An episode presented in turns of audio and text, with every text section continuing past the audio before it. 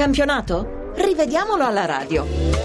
Il primo capitolo della nostra moviola radiofonica è dedicata all'Atalanta Torino. Tre episodi. D'Ambrosio scatta in posizione regolare quando impegna Consigli in una difficile parata nel finale del primo tempo. E poi al 57esimo Stendardo porta in vantaggio la squadra bergamasca con un tiro sotto misura dopo una serie di rimpali. Iepes è vicino al portiere Padelli ma non ostruisce la sua visuale e l'arbitro Bergonzi giustamente convalida la rete.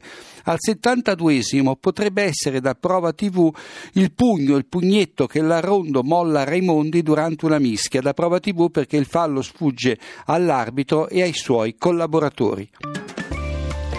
E andiamo a Bologna, dove la squadra di casa si è fatta raggiungere sul 2-2 dalla Sandoria.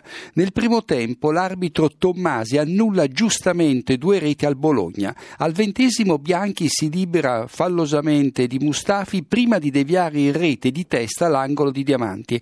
Al trentunesimo Conè è in netto fuorigioco quando ribatte in rete un tiro di Moscardelli respinto dal portiere da Costa sulla traversa e quindi gol giustamente annullati al Bologna nel primo tempo. Invece regolare la rete con cui la Samp passa in vantaggio al 25 perché Curci incredibilmente perde il pallone dopo un tiro innocuo di Gabbiadini ed Eder, senza toccarlo, lo punisce. Ed eccoci a Catania dove l'Inter si è affermata per 3-0. Nel recupero del primo tempo Polli sgambetta Palacio che stava dirigendosi verso la porta Tenea. L'arbitro D'Amato si limita ad ammonire il difensore del Catania perché c'era le grottaglie pronta a intervenire sull'argentino. All'inizio della ripresa Palacio, mentre cerca di intervenire in acrobazia, viene sbilanciato da Alvarez e finisce a terra, ma ci vuole altro per concedere un rigore rigore. In occasione del raddoppio dell'Inter, Palassi è in posizione regolare prima di effettuare il cross a Nagatomo che va in gol di testa. E infine, prima del terzo gol di Alvarez, Belfodille segna ed evidente eh, fuorigioco, rete annullata. E andiamo a Marassi dove la Fiorentina si è affermata per 5 a 2. In avvio Gomez è servito da Borza Valera in posizione regolare quando colpisce il palo. Poi Rossi manca la porta da due passi, incredibile. Al 39 sul punteggio di 2 a 0 per i Viola un colpo di testa di Floro Flores finisce sul braccio di Comper accostato al corpo. Non ci sono i presupposti per concedere il rigore al Genoa.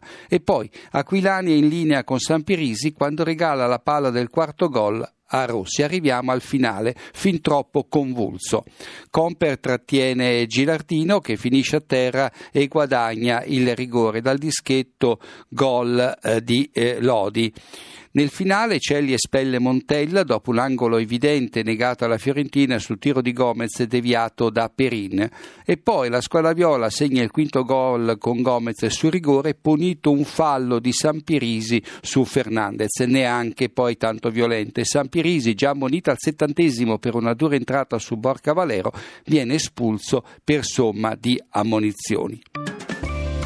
Ed eccoci a San Siro, dove il Milan ha battuto il Cagliari per 3 a 1. Un episodio sul punteggio di 2 a 1 per il Milan. Balotelli finisce a terra nel cuore dell'area sarda e reclama il rigore, ma non c'è fallo da parte di Ariaudo che lo marca da vicino. L'attaccante rossonero finisce a terra dopo che i suoi piedi si incrociano con quelli dell'avversario.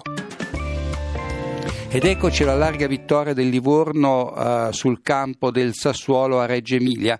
La squadra toscana passa in vantaggio su punizione provocata da un'entrata di Rossini su Luci a piedi uniti e in maniera pericolosa. Poco importa che il giocatore del Sassuolo colpisca anche il pallone di Greco, la perfetta esecuzione che porta in vantaggio i Labronici. E poi a 5 dal novantesimo Rosati in uscita bassa trova i piedi di Luci invece del pallone e dal dischetto e Megara fa poker. Ed eccoci all'ultima partita del programma, quella vinta dall'Udinese sul Parma per 3 a 1. La rete di Bado, la prima, scaturisce da un rinvio maldestro di Cassani con il pallone che carambola sulla gamba dell'avversario e poi lo manda in rete, tutto regolare. Due minuti più tardi l'assistente Giacchero sbandiera un fuorigioco inesistente di Di Natale sfuggito alla retroguardia emiliana, inesistente perché Lucarelli lo tiene in gioco con la gamba più arretrata. Certo, alla Moviola è tutto tutto più facile che sul campo. Al settantesimo Ertò si fa trovare in posizione regolare quando firma il raddoppio dell'Udinese. Nel finale l'arbitro Sistinelli, male assistito nella circostanza da De Marco, regala un rigore all'Udinese. Lo regala perché Mendes entra pulito sul pallone senza toccare Lazzari, imbufalito Cassano per lui giallo. Dal dischetto Muriel fa centro. L'errore più, ta- più importante di questa seconda giornata più che positiva per la squadra arbitrale di Braschi. È tutto con la Moviola, linea Roma.